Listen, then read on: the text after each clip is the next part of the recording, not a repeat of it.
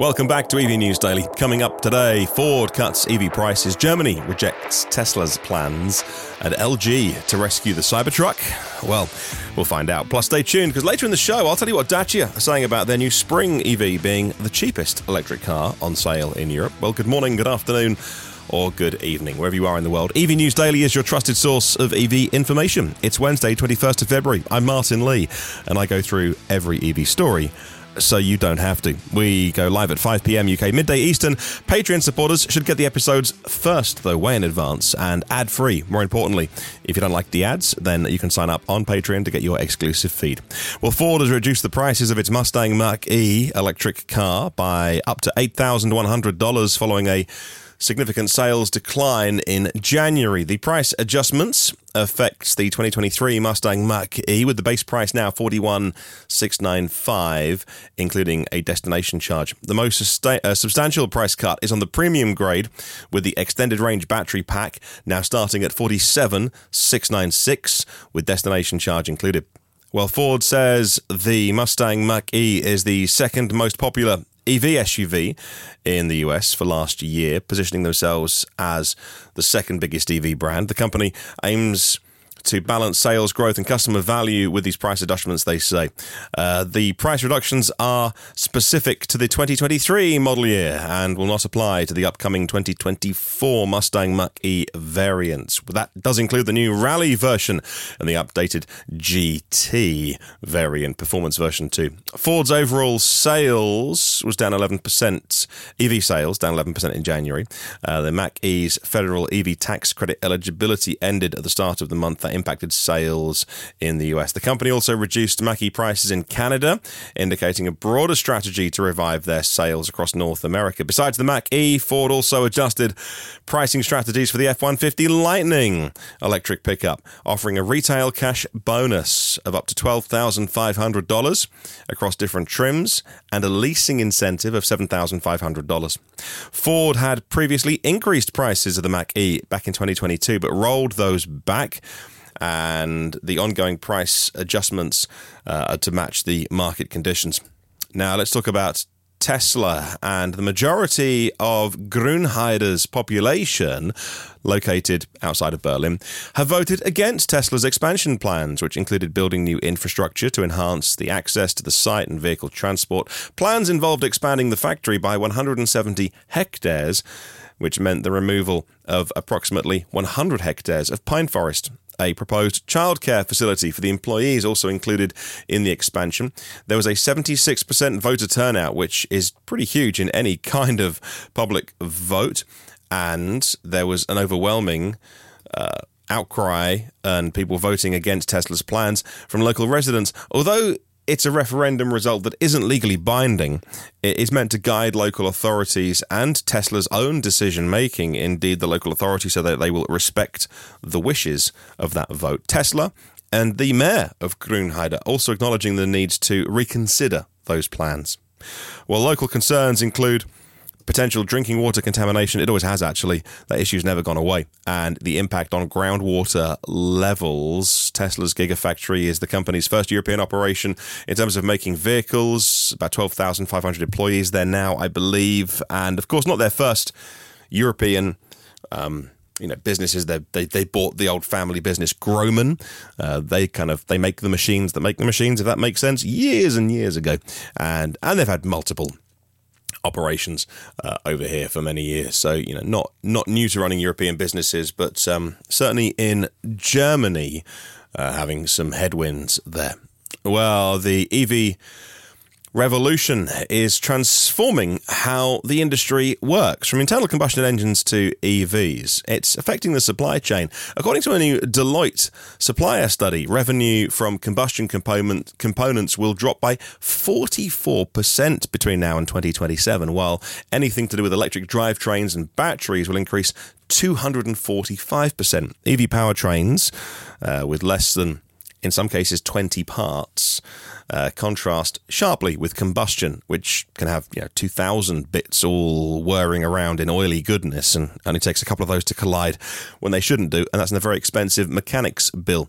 Uh, the shift reduces the complexity and number of components in automotive manufacturing. Things like Tesla's gigacasting uh, the large integral parts, uh, exemplifies the move towards efficient manufacturing processes, which kind of embodies the, the move around electrification, funnily enough. The rapid move to E V poses challenges for these auto parts suppliers, even the big ones like Bosch and Denso and Magna and Z F, because of the significant capital and resources required for the transition. That's just a reminder that what we're going through is not easy for anyone. We always focus on the car companies, don't we? But we don't often talk about the really the sort of the heroes behind the scenes, the ones that don't have their logo on the front of the cars, but you wouldn't have those vehicles if it wasn't for those. And we'll talk about California next, actually, where there's a one point nine billion dollars boost for the E V tech transition. California challenging, almost chal- channeling, easy for me to say, almost one point nine billion dollars into E V technology, from new charging stations uh, to research as well. And that does include some money for hydrogen fuel cells. The investment aims to support the infrastructure to support the move to zero-emission transports. This tranche of money especially focuses on low incomes and disadvantaged communities. Over twenty-five percent of new cars sold in California are now electric. It highlights the state's leading role in the E V market and the need to always be doing more.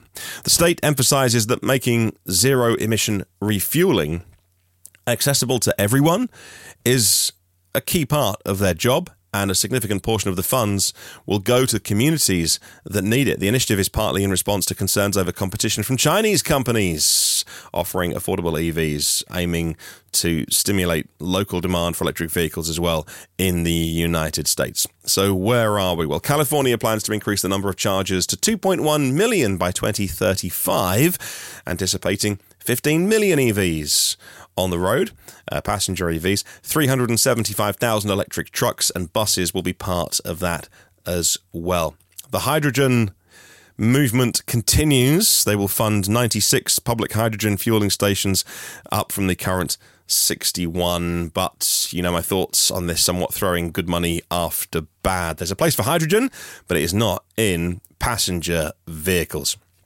Now, let's talk a little bit about how the politics are shaping electric vehicles and why the Biden administration, as we head towards a general election at the end of the year, is finalising an E P A rule to increase E V adoption, facing a balancing act between the union support that they've got, unions now coming out and saying we one hundred percent back the Biden vote and anti-Trump, at least from the U A W, and there's also labour interest and climate goals in there as well. Initial reports coming out today suggest that the final ruling may require car makers to electrify a smaller portion of their fleets in the near term than what we had thought. This adjustment could also win favour with union workers in Michigan, a key swing state with over one hundred twenty thousand car manufacturing jobs. However, softening the E V targets would also anger the climate-focused supporters who advocate for a shift towards E Vs. The E P A's initial proposed uh, proposal aimed for significant increases in E V sales, uh, targeting uh, thirty-six percent by twenty twenty-seven and sixty percent E Vs by twenty thirty. Well, the U A W emphasises worker protection. Obviously, jobs, wages, moving to E Vs is inevitable, but they want to have worker safeguards. The Alliance for Automotive Innovation represents the car companies, and they said that the original targets were unachievable, suggesting perhaps a softer forty to fifty percent E V sales target in the U S by twenty thirty. Well, concerns arise that pushing, you know, too hard too soon for E Vs could have negative political repercussions, which come back to what I was talking about at the beginning of the story, in key electoral battlegrounds. Well, we'll wait and see how that various support shakes out. Uh, I don't know if I see a lot of people, certainly in the coverage that I follow and my circles of friends as well in the United States, obviously I'm a few thousand miles detached from it, see electrification as something that is overly political. Obviously, I've seen those Trump speeches where he hates electric cars, uh, talks nonsense, lies about them, uh, lies about renewable energy and things like that. But that's pretty much par for the course. That's sort of the Trump base lap that up. Don't they? They, that's his greatest hit set. They want him to say stuff like that. Um, I think there are bigger issues in the U S than, than worrying about electrification, but it's going to be an interesting year to watch. And it's it's a shame that E Vs get wrapped in up in politics, but I kind of understand why it happens as well. Okay. Levers turned on. Soon we'll talk about Dacia Spring and, and, and M G have a new brand called I M Motors. And I think you'll want to hear about this. Stick around, back in a sec. Well, if you'd like the podcast ad-free, that's what our Patreon supporters get. You can sign up at patreon.com slash evnewsdaily.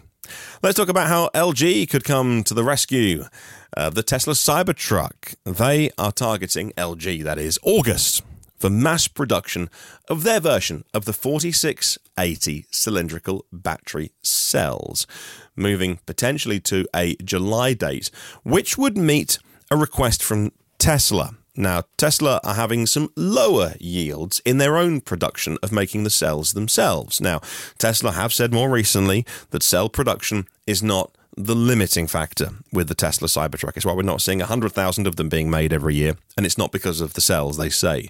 However, it is the first passenger vehicle that uses the forty-six eighty cells, which is just a, a form factor, just the size of the cell. Uh, there's nothing magical about it, really, uh, but it does, you know, per cell, give more energy capacity over the twenty-one seventies uh, that are otherwise used, and the eighteen six fifties. Of course, what goes inside them has changed vastly over the years. Besides Tesla, Rivian, Mercedes-Benz also showing interest in L G's cylindrical cells, the forty-six series, so forty-six millimeters by, whether it's eighty millimeters or something else as well. They've been conducting trials of their forty-six eighties at their Oshang plant in South Korea. Final production capacity is undecided as far as I can tell, uh, but those cells, either forty-six nine fifties or forty-six one twenties, could well be making their way to the likes of Rivian and Mercedes-Benz. But L G leads amongst the South Korean battery makers in finalising the production schedule for these forty-six eighties and securing an early advantage in market share by selling to Tesla to kind of get them out of a hole. Although, like I say, they say that their own forty-six eighty production is not what's holding back the Cybertruck. Um, certainly could come to the rescue somewhat of Tesla, who I think haven't got the quality they want yet on a consistent basis. I think what ends up in the vehicles is, is not, it's not going to break down in a year's time. I think what, what the, the quality, from what I can tell, assurance is there, and the cells that are going in are good. A bit like G M's Ultium, really. It's just a case of the yield is very low and there's too much that isn't good enough to go in the cars. What goes in the vehicles, I think, is fine. They're not, they're, no one's risking substandard stuff going in, but it just needs to be higher, and it's just a, it's a fabulously difficult problem to solve. Now, uh, Dacia Spring is next in the news, set to become the United Kingdom's most cost-efficient uh, electric vehicle after a big redesign, with sales beginning soon. Initially launched in Europe in twenty twenty-one, it was the Renault, what was it, K Z E from the Chinese market. It was called the Spring, and it sold one hundred forty thousand of them across Europe because it was, well, sixteen thousand euros. That's like fourteen thousand pounds. There's a new updated model, and it's significantly better.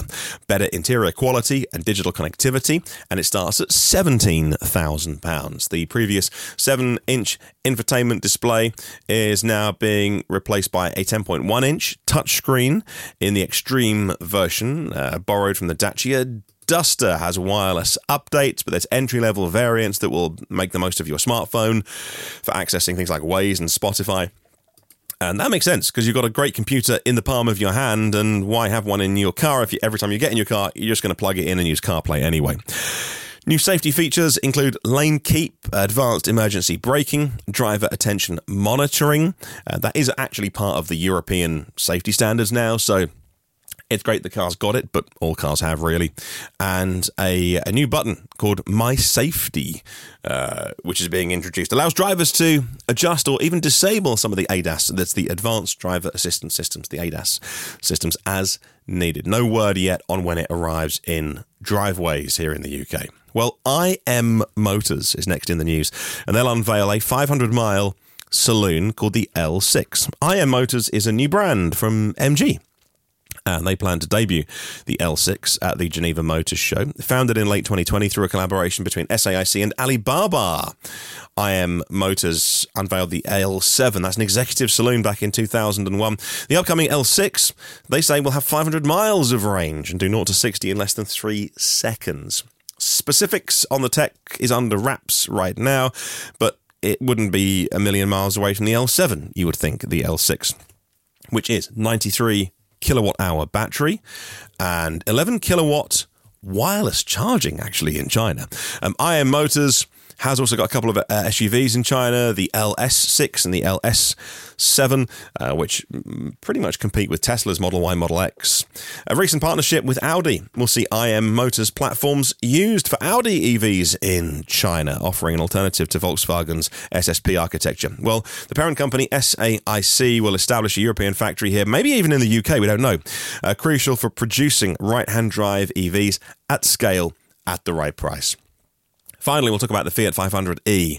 Uh, that's launching in North America with production of the all-electric Fiat five hundred now starting as of today at the Mirafiori assembly plant in Turin. That's in Italy. The initial allocation for dealers in the U S quickly sold out within a week, by the way. So if you want one, a bit of a waiting list, but that's okay. It's a great little vehicle, this. It marks the Fiat brand's first battery electric vehicle offering in North America that's not a compliance car, which the other Fiat five hundred e was. We think by the end of the first quarter, end of March, those vehicles will arrive. It's pretty light. It's got a forty-two kilowatt hour battery. It'll do one hundred fifty miles of range. And it's topped some of the sales charts over here in Europe, in some countries, Italy, Germany, Spain, Belgium, Austria. They love it. Uh, M S R P for the Fiat five hundred e starting at thirty-two thousand five hundred dollars, including uh, excluding destination on that. And that's your podcast for today. Well, thanks to our premium partners, Porsche of the Village in Cincinnati, Audi of Cincinnati East, Volvo Cars of Cincinnati East, National Car Charging on the U S mainland, and Aloha Charge in Hawaii. Derek Riley from Nevo dot I E and the Nevo E V Review Ireland YouTube channel. Octopus Electroverse, global public charging made simple with one app and one map, and Lease Plan Electric Moments, providing all the tools and guidance E V drivers need. Have a good one. See you tomorrow. And remember, there is no such thing as a self-charging hybrid.